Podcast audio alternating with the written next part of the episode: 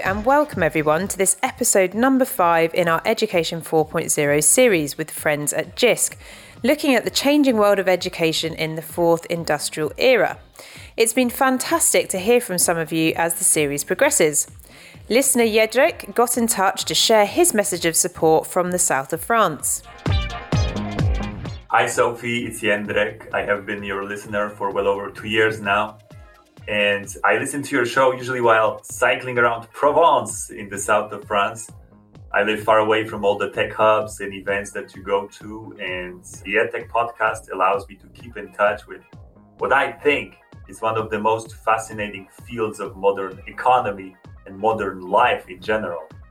So, thanks a lot. I want to tell you that your mission to connect the tech with educators is a truly noble one working in education myself, I'm worried about technology, you know. I'm worried about the specific side effect it generates, namely the technological thinking that is treating everything and everybody like resources, not as ends.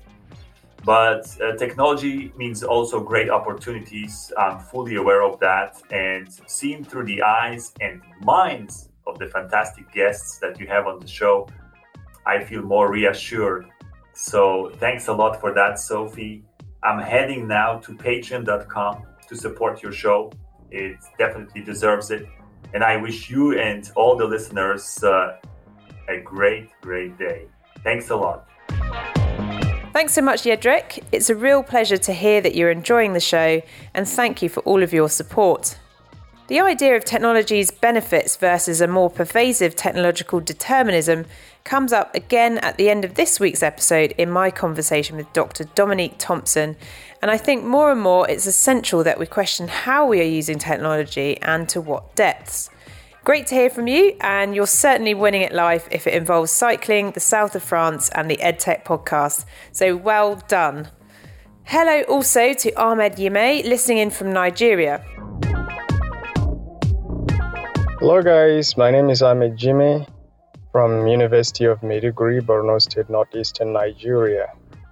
I am a university lecturer, educational technology specialist. We train teachers and uh, student teachers, that's teachers to be, on the use of educational technology facilities, ICT in education, and uh, train them on the different teaching methods. So I am very excited to uh, get myself in touch with your platform and the innovative uh, podcast you've been sharing about the future of education, especially artificial intelligence, blended learning, and learner centered approach. It is actually interesting. Looking forward for more interesting packages. Thank you very much. Thank you, Ahmed. Hello also to Chris Skidmore MP, Minister of State for Universities, Science, Research and Innovation here in England, from the Department for Business, Energy and the Industrial Strategy, to share this update on the EdTech strategy.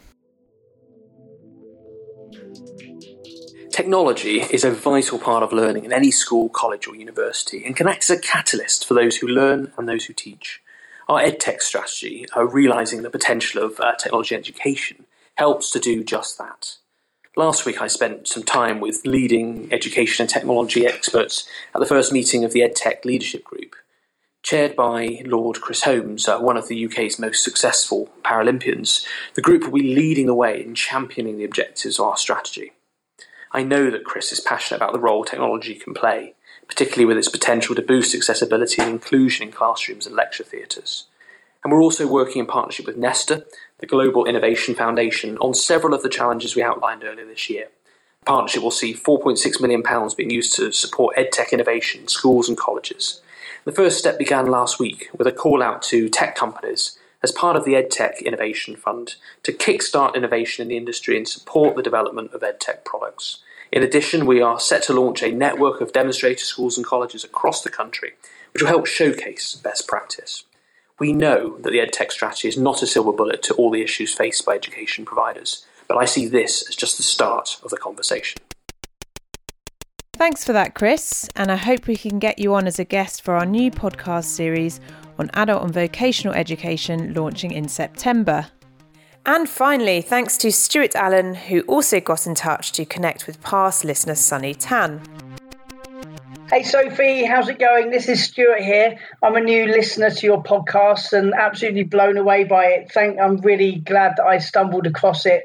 I'm particularly uh, I just listened to the last episode that came out and I just want to say hi to Sunny Tan who has an interest in technology within the uh, Chinese public school context. I've been living and working in China for the last 17 years, taught thousands of hours within public schools and also have a big interest in learning technology, AI in in language learning, and flipped classrooms as well. It's it's a huge passion of mine. And so, yeah, just want to say hi and thank you to you, Sophie, for such a wonderful podcast. want to say hi to Sunny. Uh, seems that we have similar interests. And yeah, keep up the good work. I can't make it to EdTech X in London, but some people from our team are going to be there. So yeah, just saying hi and uh, once again, keep up the good work. Take care. Thanks, Stuart. And I'll be sure to connect you with Sunny so that you can carry on your conversation after this episode. And thanks to all of the listeners this week who shared their messages. Our next episode in the Edu 4.0 series after this one will be on pioneers and settlers who are affecting change in further and higher ed. Ultimately, who can help embed new technologies and working practices? If that speaks to you or you're listening in and want to say hi, why not message us for inclusion in the next episode by going to speakpipe.com forward slash the EdTech podcast and leaving a 90 second voicemail.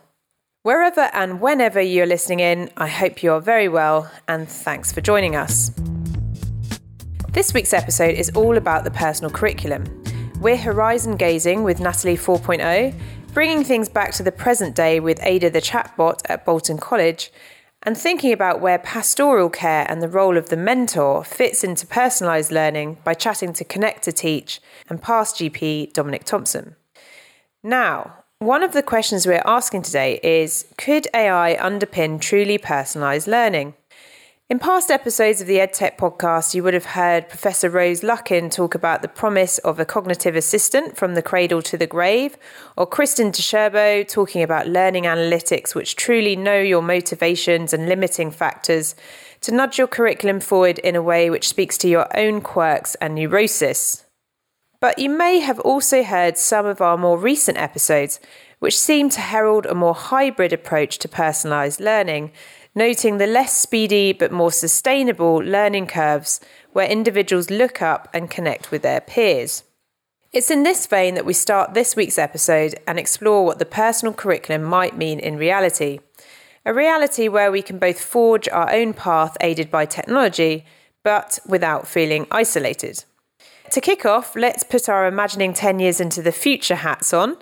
Here I am doing the very same at this year's DigiFest, where I had the chance to put myself in the footsteps of Natalie 4.0, an immersive VR experience of a student set 10 years in the future, where personal curriculum can mean anything from international collaboration in the front room to tutor one to ones in person and on campus, as and when it's needed, and depending on our immediate needs.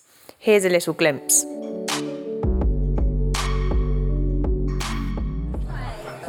Okay, so I'm in the Natalie 4.0 or 4.0 feature at DigiFest, and there's lots of ethereal music here. And I'm here with uh, with Mark Lennon. Mark, yeah. and yeah, we're just going to try out this uh, experience. So bear with us. Can you explain what Natalie 4.0 is and, and how this has come about with, with JISC and DigiFest? Yeah, sure. So, Natalie 4.0 is a student, really, in the future, so in 10 to 15 years' time. And this VR experience is looking at a day in the life of her. So, in this VR experience, you are, you are Natalie, and it's sort of looking at the different technology she uses as a student, how she interacts with people, how things have changed really. And and how was this put together? Is this entirely something that JISC has put together, or is it in, with partners who have helped kind of create this vision? Uh, it's with it's with some partners as well. It's with uh, Make Real. So okay, with Make Real, yeah, yeah, yeah, yeah. So. okay, oh, yeah. So if you take a seat. Yeah. Um, once you do that, it should start, but let me know what you see and we can sort that out then. Throughout it, you're going to use this controller to sort of move about like that and this to select. Okay. So throughout it, you get multiple options about the path you want to take.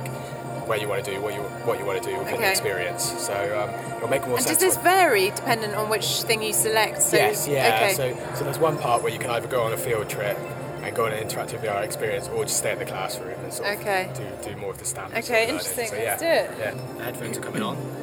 Ooh. There you go, and that's for your sound. So okay, wow. Enjoy. Okay, so I'm in my bed, it looks like, and I'm putting on some Ray Ban type glasses, and the alarm's going off. And there's my hands. Oh, look, I've painted my nails. That never happens. oh, there we go. Yep, morning.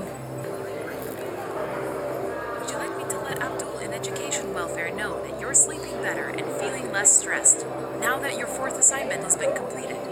Okay, so it's offering me the option to message Abdul about my sleeping pattern or just refer that to Ada, who I guess is our chatbot. So I'm going to say, Ada, you can handle it. The notes you took the research earned you 15 credits, and you need to get another 65 in the final assignment to be on target. Your first lecture today starts at 10 a.m. So it's now t- turning to 8. I've just been told what credits I need to keep on track with my. Uh, degree or equivalent. And now it's nine o'clock. Ooh. Oh dear, I'm falling behind in my geography course. So I can either do my digital resources or have a call with my tutor. Well, let's have a call with my tutor. Hope I don't get told off. I'm sat at home. Oh look, it's a hologram. Hey Natalie, hope you're well. My tutor. So I was going over some of your stats earlier, and it looks like you might be struggling with some of the coursework. Um, can't go into it now because I've got to rush into a lecture, but I'm sending you some VR resources now. Have a look at them um, this morning if you can. I think they'll be very helpful. And uh, yeah, let's catch up later today.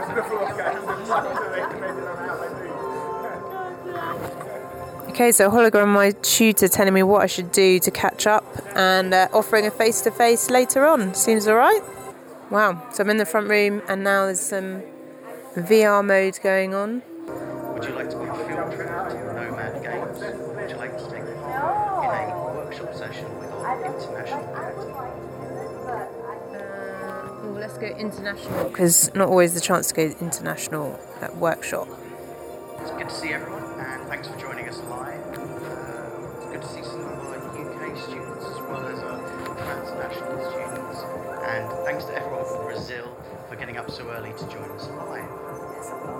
Just a reminder that you can watch back this lecture and any other VR lecture So, in this module, you will be collaborating with students from all over the world that are doing the same course. And this will help us give everybody a truly global perspective. And just to remind any students on the lifelong university course, the work around this lecture will be worth 20 credits. So, we get started? So that was all taking place in uh, my home, which was great and very convenient. Oh, it's Pepper the robot.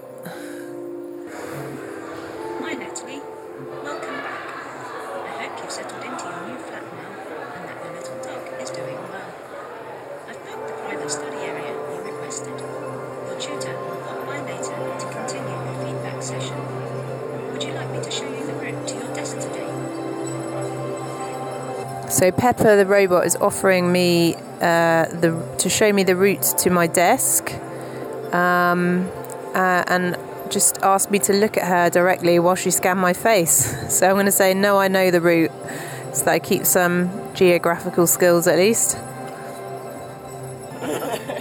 Whoa, massive dog.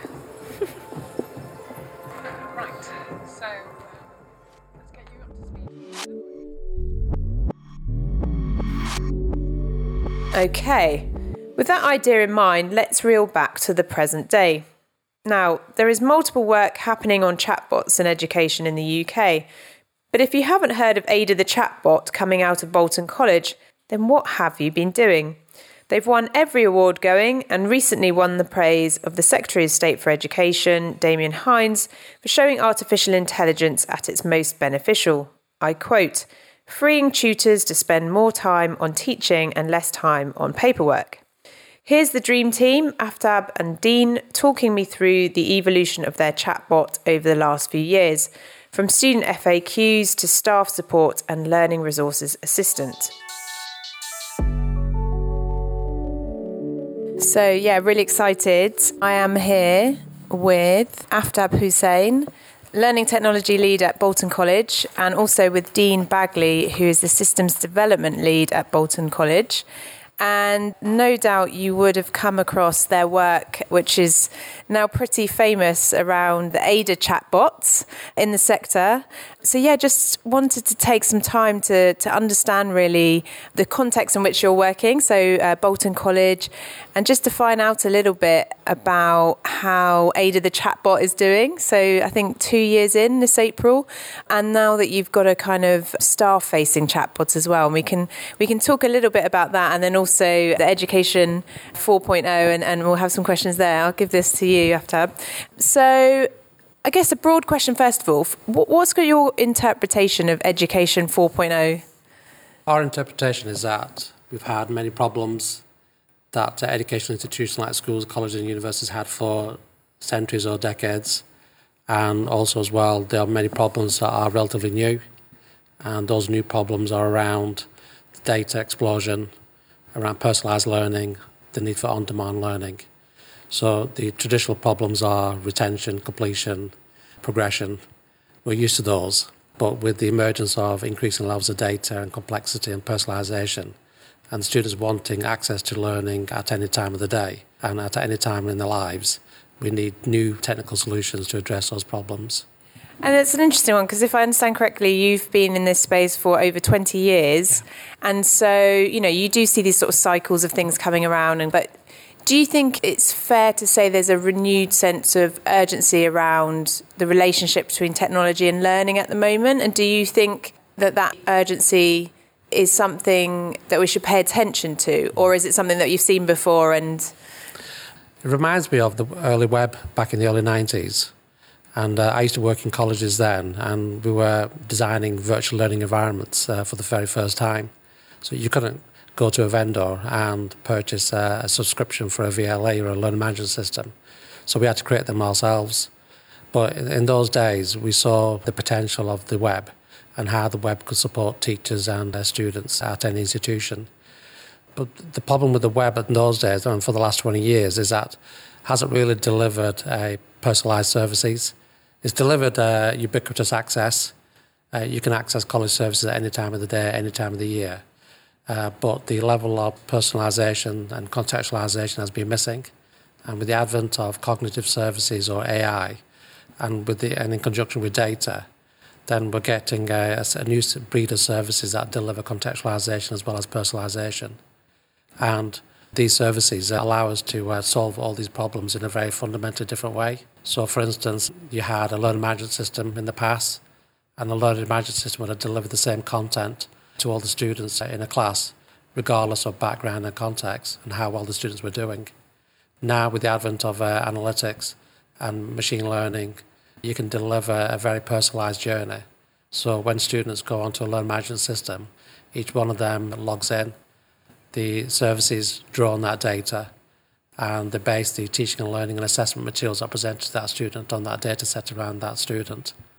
So, every student in a college or in a class will get a very personalised journey. Just having a play around with, with Ada, the mm. chatbot, mm. I guess what I quite like about it is it's it's quite discreet. So you know you can have it in the corner there, and you're just mm. sort of asking it questions. Because ultimately, it's it's sort of similar to how you might seek out the search function in a website and ask a question. But is it quicker in the replies? And obviously, it's not. You know, you're not having to then navigate a whole page of information. It's just the section. I don't know if this is one for Dean. Uh, yeah, it's interesting that we've been able to utilize these technologies to solve a complex problem in quite an elegant way. And basically, complicated queries and accessing significant amounts of data and cross referencing data and diving into databases are made much easier via natural language. So you can ask Ada a simple question and get the results that you want quite easily without having to utilize more powerful graphical user interfaces. Uh, speaking to computers isn't new early pioneers back in the 50s and 60s, like JCR Licklider, Douglas Engelbart, and the IBM Shoebox Voice First Service, were around in the 50s and 60s. So people were always asking themselves, how would we connect and communicate with network devices in the future? So it, it is an old problem and it's one that's been examined for a few decades now. But it's only recently, in the last 10 years, where we've seen the advent of new services. We've seen digital assistants on smartphones mm-hmm. like Siri or Cortana and Google Assistant.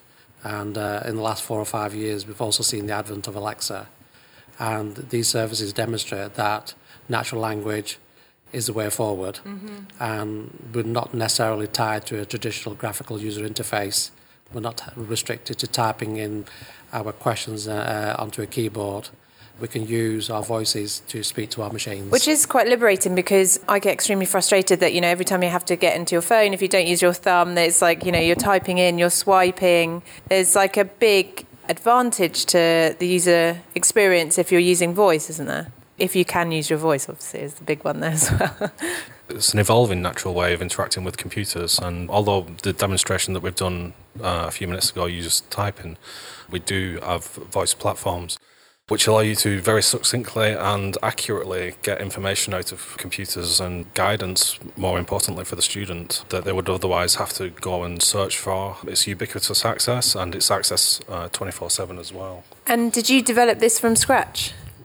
We did. There are components of it that um, are powered by IBM Watson. Okay, yeah. Um, but the well, the web clients, the Alexa client, the mobile phone client, the APIs and the connection to our campus data set we did ourselves.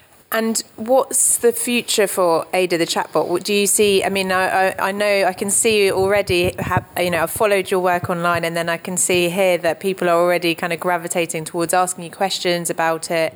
Are you having other universities and colleges want to partner with you to help roll something out? Is that something that you're going to be doing?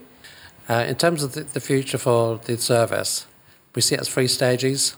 The first one, where Ada acts as a chatbot, and she's able to answer uh, contextually to day-to-day questions and inquiries around yep. the campus. The second stage is when Ada starts emerging as a digital assistant, and she starts supporting the uh, teachers and the students and the support teams with day-to-day activities and workflows. So this is where Ada will start doing things for you around the campus, like for instance advising you about the assignment grade that you need or advising the students they've got a work experience coming up next week, or they need to get such and such a grade to increase their grade average. Mm-hmm. And also, as well, if a student is struggling with their studies, Ada could quite easily recommend an appointment with a subject teacher or uh, with a learning support team. And if the student consents to that, Ada could arrange that meeting between those appropriate people on the campus. So, so this is the future. Then uh, the third stage is when Ada starts to learn to get better at what she does using machine learning and all the data sets. So if she's recommending students to get a high grade on the next assignment, and if she's learning how to say it, so maybe the way she says it and, and uh, in, a, in a timely way will inform her behaviour in the future.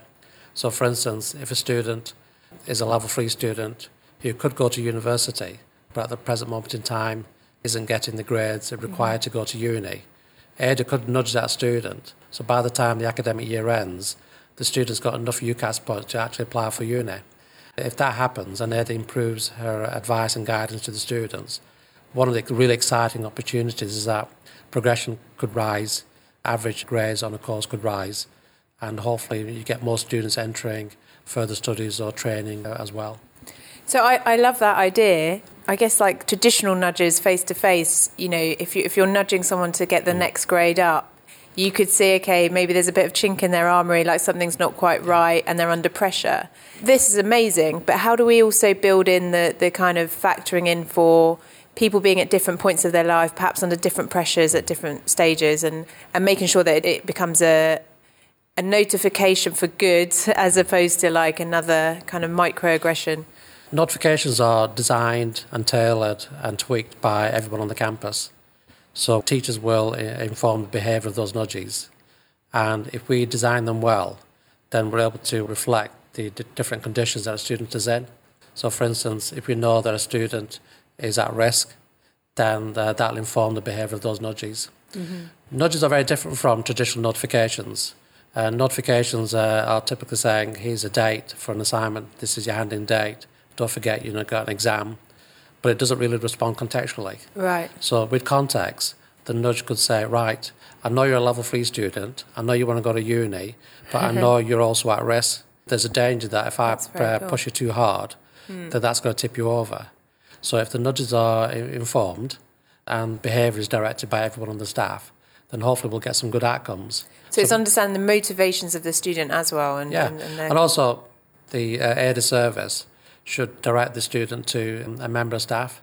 So that could be the learning development mentor, subject teachers, or the counselling team. So appropriate guidance can be given. Ada doesn't act alone. Ada is part uh, of a suite of services and a group of people that are uh, there to support every student in the college. Yeah. And is voice technology and sort of natural language processing one of the f- sort of future or existing technologies that you're most excited about in regards to sort of learning and supporting learning? Yeah, natural language understanding, generation, processing. It's not, it's not a recent technological development, but we're seeing advances and we're seeing them in such a way that the big companies like IBM and Amazon uh, put in these these technologies in the hands of developers who don't necessarily have the machine learning understanding underneath that is required to do the complicated things that we're doing with Ada. What happens if a developer has that kind of gap in their knowledge and then they try and do something? Where what are the typical downfalls? What are the typical mistakes? I'll just use the IBM Watson service as an example. It kind of acts as a black box in that you, you pass it a query and you get a response. You can't always see the inner workings of the service, so you can't always determine what, what went wrong. But the, the service works in such a way that you can fine tune the responses, the, the intents, and the dialogue so that over time it becomes more and more accurate. So when we started out on this journey, we had a simple bot that could say hello. It didn't know your name. It didn't have any of your campus data set. And what we've learned is over time, as you feed it more and more information, more and more knowledge, different intents, and the masses of dialogue that we have in there, sometimes it becomes more and more difficult to manage the accuracy of the response. So that was Because of the breadth of information. because of the breadth of okay, information. so you have conflicting So it needs the breadth, but then at the same time, it becomes more complicated for it to pull out the right.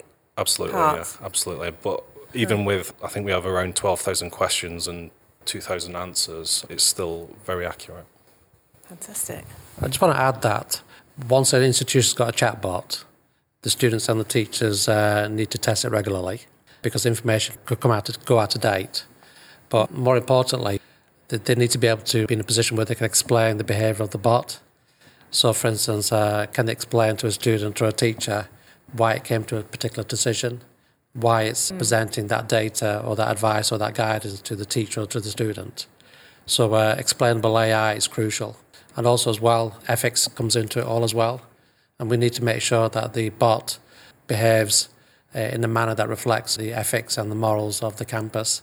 So, for instance, Bolton, we're very proud of our staff in the way they support our students, and we're, we're an inclusive college. And we've got to make sure that Ada, our, our digital assistant, reflects that ethos and the morals and ethics of the institution at large. And if I was a college down the road and I, and I wanted a chatbot, can I come to you and you would help me build it? And will you partner in that way? We get lots of campuses up and down the country asking us for advice and guidance. Yeah. But we're not the only uh, source of technical advice and guidance.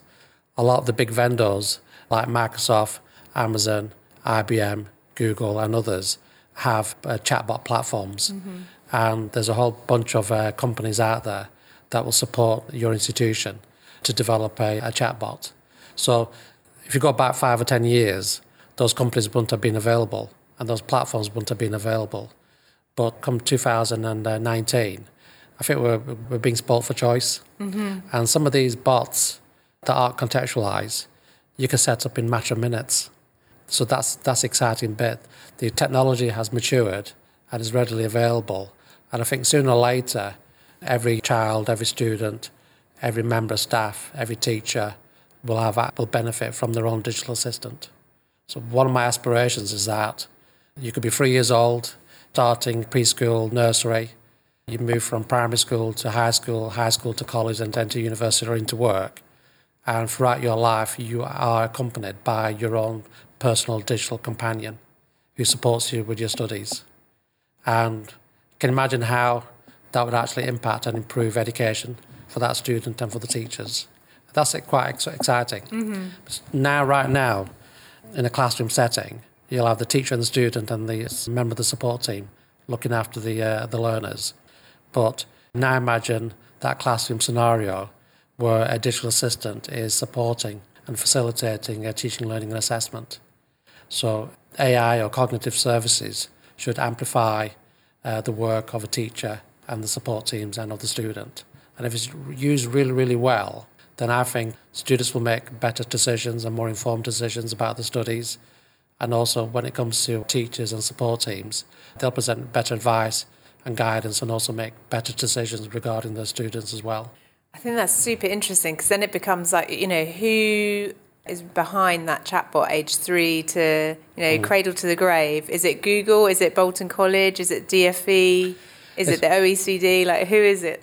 It's interesting because, first of all, we need a much larger debate and conversation because if these platforms exist and the Department for Education says, wouldn't it be a fantastic project if we aim to have a digital assistant for every learner, regardless of age in the country.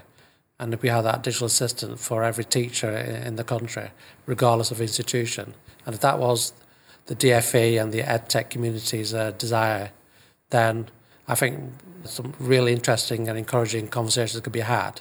And I'm sure something practical could be done to, to enable that. Now, one of the things I, I always talk about is you could be a child in a primary school and you're about to move on to um, high school, and you pass a key to the high school, and the key opens up the doors to the data set to the high school. Mm-hmm. So you retain your digital assistant, but uh, that's been with you since you were three, uh, before preschool, and that digital assistant has access to the entire knowledge set and data set at the high school.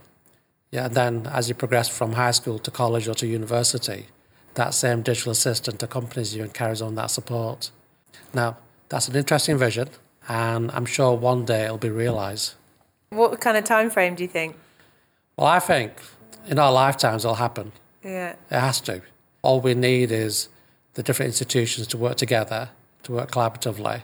All it boils down to our imagination uh, and our will to make it happen. AFTAB doesn't tend to allow us to say, no, that's impossible. Yeah. So there's a kind of expectation that we'll meet something.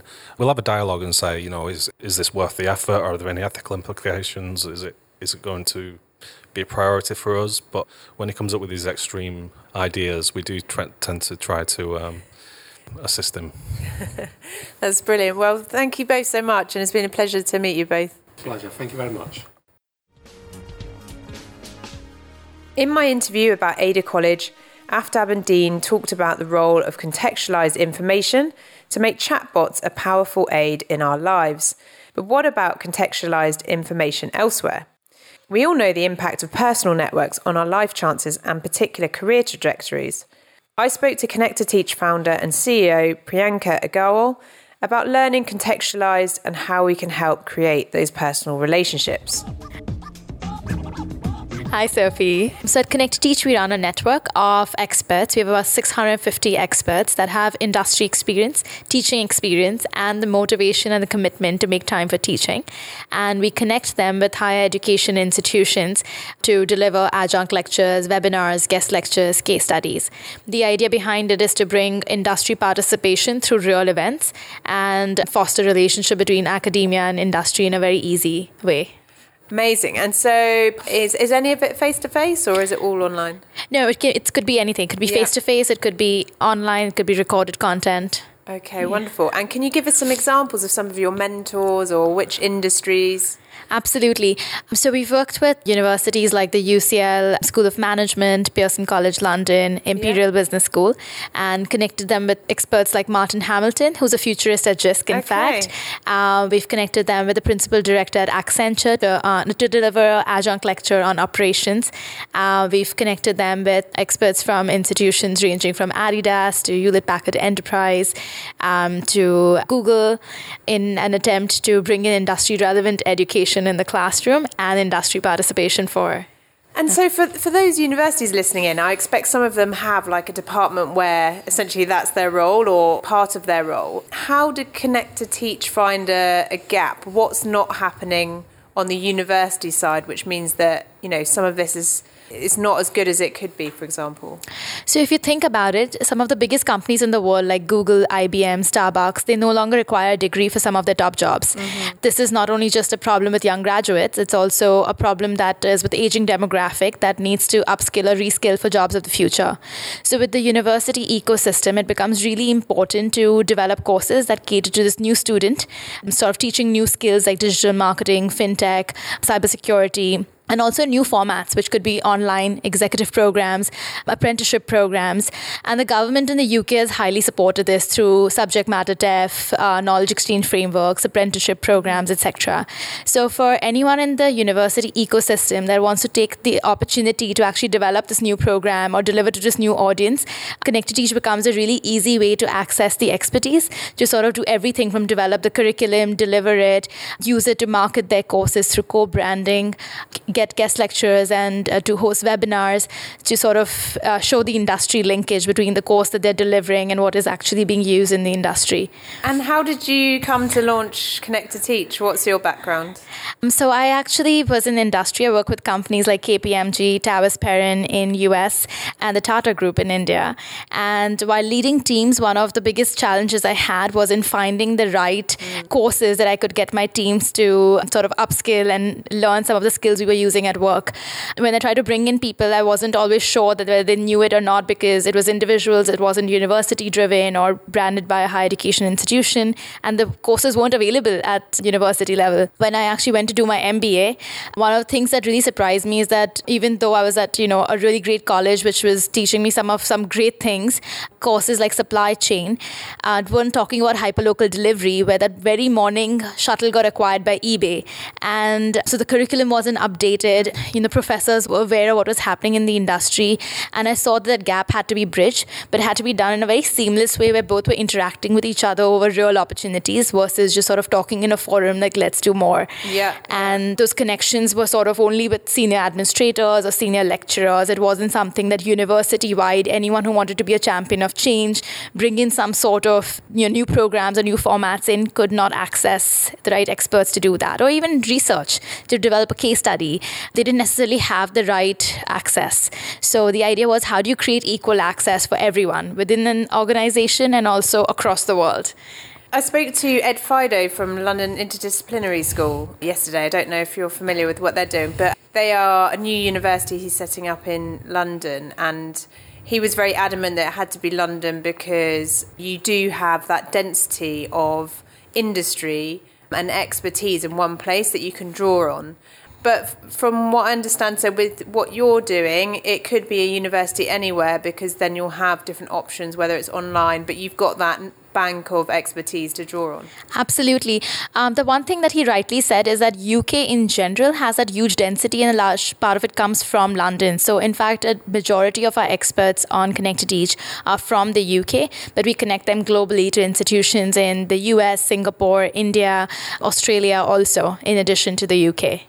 I saw, I remember this time last year in Dubai at the Next Billion Prize, there was a mentoring company there, and their argument was you've got aspiring data scientists, say, in a, in a country where there isn't a university doing a course on that, there isn't the the kind of depth of expertise locally to sort of help that person envision going into that role. So what they were doing is exactly that is is you know connecting that person so they could get an idea of what being a data scientist is all about. Like, how is it day to day? What's the culture of people who work in that sector? Which I think is very cool because otherwise you become defined by what's happening locally in a globalized world, which then takes away some of these opportunities. Absolutely. And I think another thing that it gives you is role models. You understand that what what you will be like if you're in this role. And if you, you know, for a lot of STEM subjects, for examples, a lot of women don't end up going in the subjects because they don't see role models. They feel that how will I handle a life and I'm married and have kids and I'm doing this profession. So um, that's just one example. It could be about you know different socioeconomic backgrounds also. So I think allowing industry or people who are actually doing it to come in, whether through small interventions like guest lecturing or through mentoring or through actually delivering lectures, it solves some bigger problems around you know, reducing dropout, bringing diversity into the workspace, um, making the subjects more approachable to students. Also, there's so, such a big cost that you're taking of time and money when you choose a subject. But if you're not really clear on what you're going to do with it and it's sort of just sitting in your notebooks at that point in time, it's something really big that you're going to lose on today because world is moving really fast. I remember when I graduated, I did really well in statistics, but I had no idea what I was learning. And when I got my first job, I had to use it to solve a sales problem. And I'm doing this regression analysis, and I still remember being like, "Oh my god, this is what we were studying for four years," and I had no idea because I had not actually seen the application of it. it's always refreshing when it's done in context. So yeah, why yeah. don't we do more of that? So, if people are listening in, what's the kind of model that you work to? Is it a subscription model? How does that work? So, we have both. We have a pay as you go model, a subscription model. What we ask people to do is always come in with a pay as you go model, which allows you to come in, post how many of opportunities you would like on the network. We only charge after a successful match. Once you actually see the match, you see that the value that it brings from bringing in that industry connect, because it's not just about improved learning outcomes by having more precise learning on those subjects in the classroom, but also it connects to engagement goals, enrollment goals by co branding with the expert, also employability goals because you're opening a network that the mm-hmm. students can easily, easily reach out to for jobs. And we're finding ways now to actually connect it back because we've seen that requirement from coming in from corporates.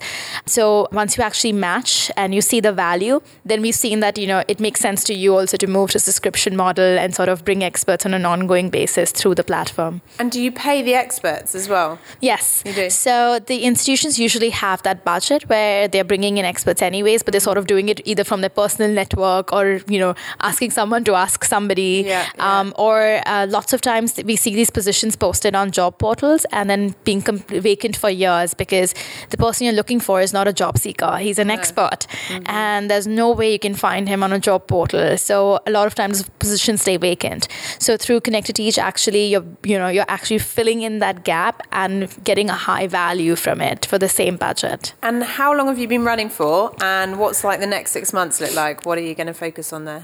Uh, we've been running for about two years. We've been in the market for a little over a year. We work with almost all the top universities, I think, within the UK and US and Singapore, like I mentioned. Not all in the US, but yes. Um, the next six months for us is about actually connecting the experts to also connect, create content that the universities can push through as part of their curriculum. So, not not just live delivery and synchronous mm-hmm. delivery, but also actually creating some content that they can push through. And especially for a lot of students today, there's a combination of online learning and offline learning, even though if you're an on campus student. Mm-hmm. And I think that online learning is a lot of actually discovering what is it that you want to do, what does this actually do. You know, that's how our brain works. We see something we don't know, we try to look it up.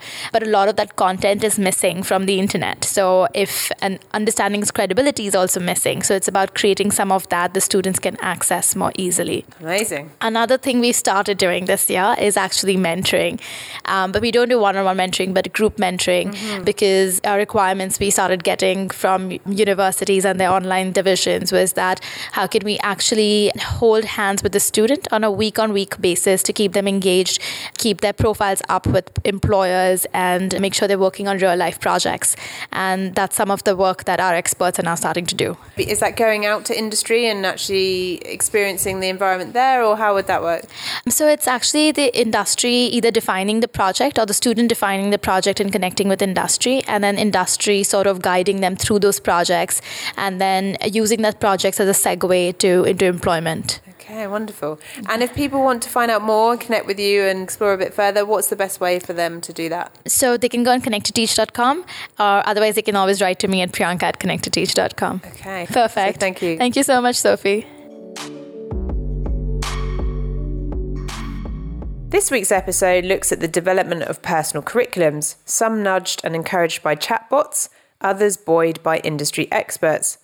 But in this age of hyper personalisation, how do we disconnect from our own personal curriculums of pressure, expectation, and fear of failure?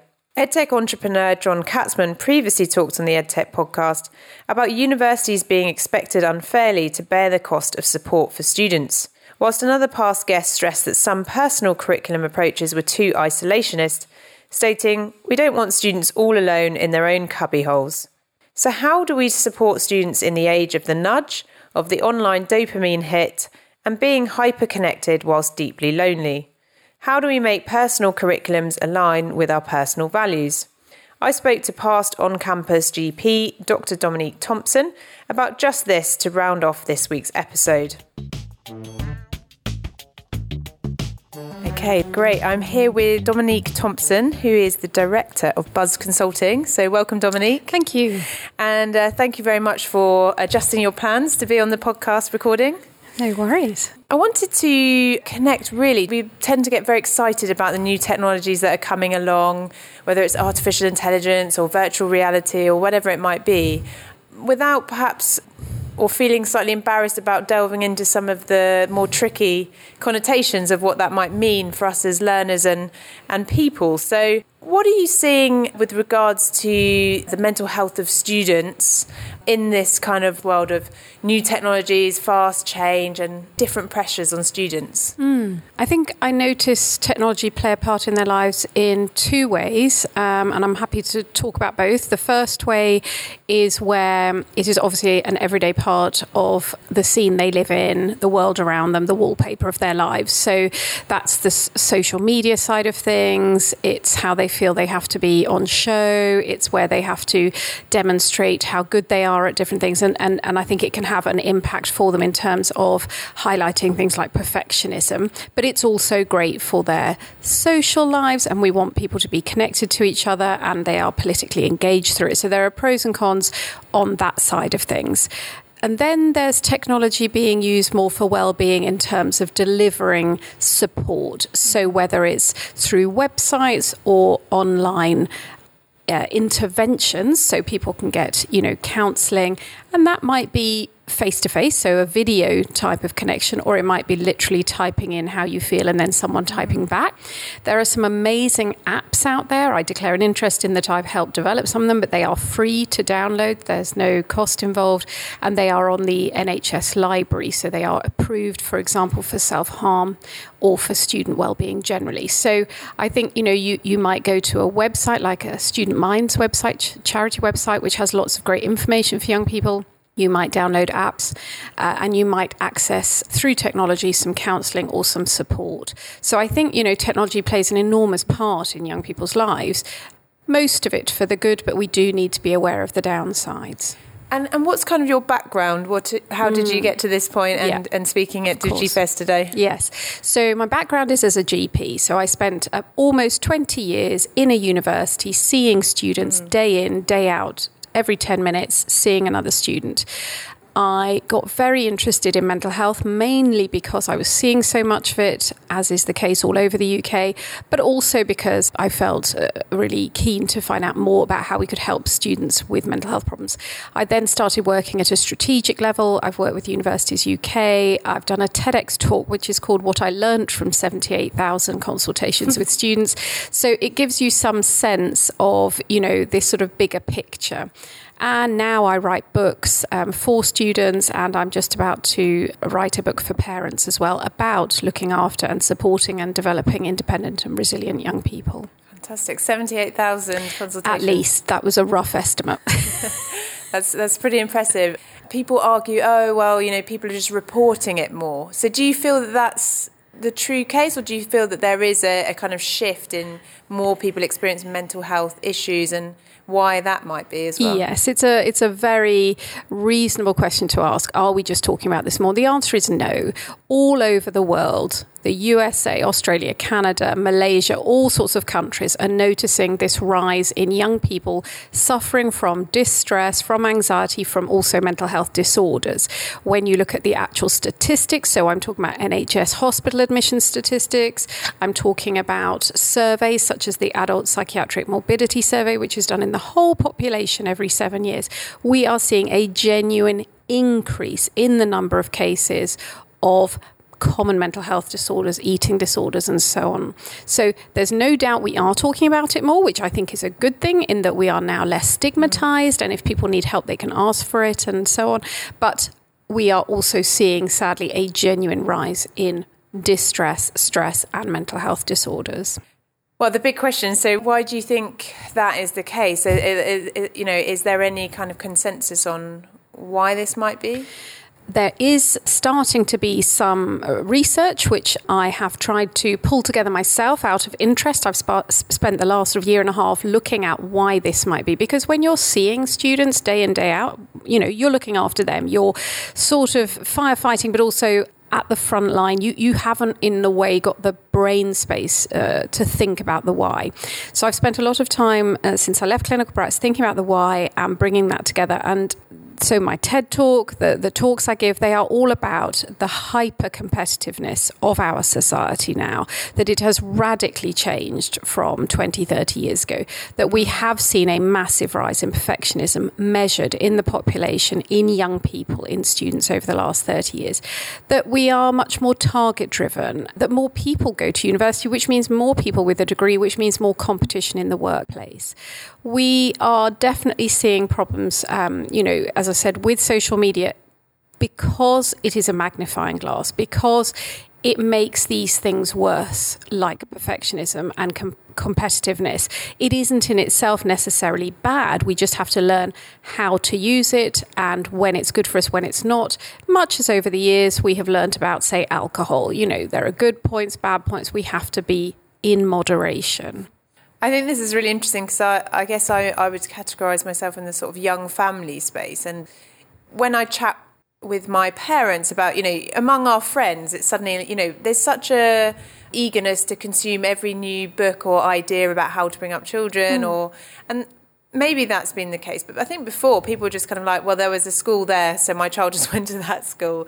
And it is kind of like, you know, you feel like you're project managing the next generation from even before they're born like yes. Uh, and and that it's a bit sad, isn't it? Well, you're not alone in feeling that. That's one of the reasons that I've started to look much more at that. I think parenting itself has become competitive to an extent.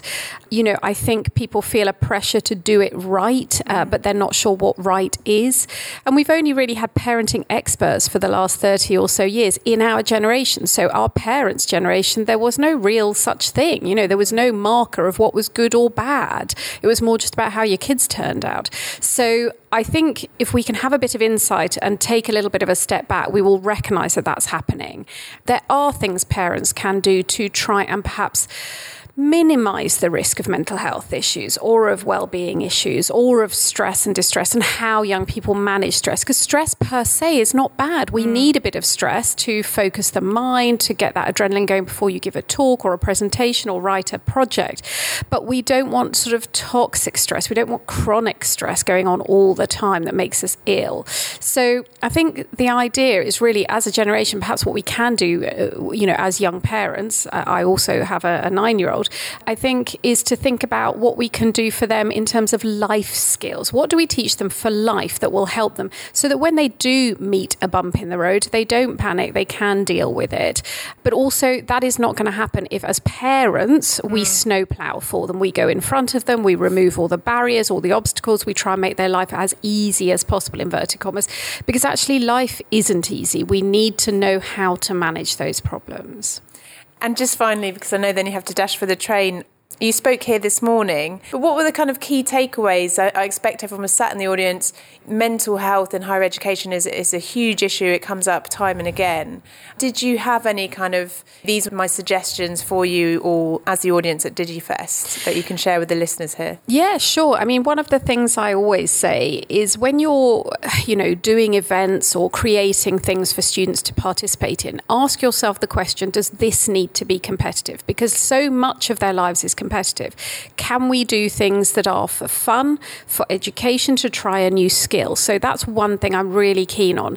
Is you know if you're if you're having a, an event to get them to know each other, sort of you know which is brilliant, building social bridges and connections. Don't make any of it competitive, mm. make it fun, you know, help them to build those connections because I think that is a really important bit of being human is human to human contact. We need to be able to talk to others and we're not always very good at that. So I was very keen on that side of things. I suppose I talked a bit about parental involvement and that parents are more involved these days and perhaps we need to help parents to take a step back. For example, they don't need to go to open days young people need to be able to get up, get on a train, go to an open day, see if they like the place, and come home again. it's nice to do stuff together as a, as a parent and a child and a student, but I don't think that that is one thing they have to do together. You can do other stuff together. So I think, you know, ask yourselves the questions whether you're as parents, teachers, lecturers, does this have to be competitive? And also, um, try not to do things for young people. Let them do it for themselves and, and, work their way out of it. Another top tip, just perhaps my last one, is about let you know, children, young people, and then young adults are terrified of failing. Okay, they view failure as absolutely beyond the pale.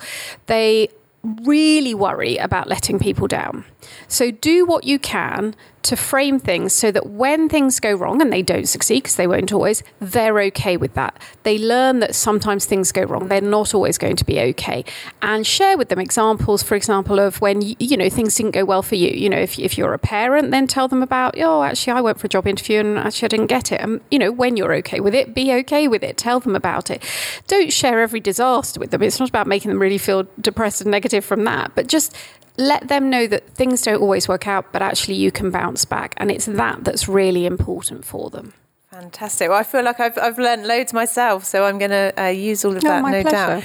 How can people follow what you do on Twitter or? Yes, of course. So I'm on Twitter quite a lot at Dr. Dom Thompson, and um, on there you'll sort of be able to see my books when they come out or the TEDx talk. I'm doing another one in in April, and then my website is www.buzzconsulting.co.uk. If anyone wants to just see what I'm all about. Thank you so much, Thank and good luck with the train. Thank you. That's all for this week. I hope if you're thinking about personal curriculums and what this means to you, this episode has been helpful. If you want any failures to help your students be okay with the bumps in the road, I've got an absolute ton I can share. Or go and listen to the How to Fail podcast by Elizabeth Day, which is absolutely great on exactly this topic and makes me feel immediately better about my own shortcomings. Don't forget, if you'd like to leave a message for our next episode, you can go to SpeakPipe, that's speakpipe.com forward slash the EdTech podcast and leave a 90 second voicemail.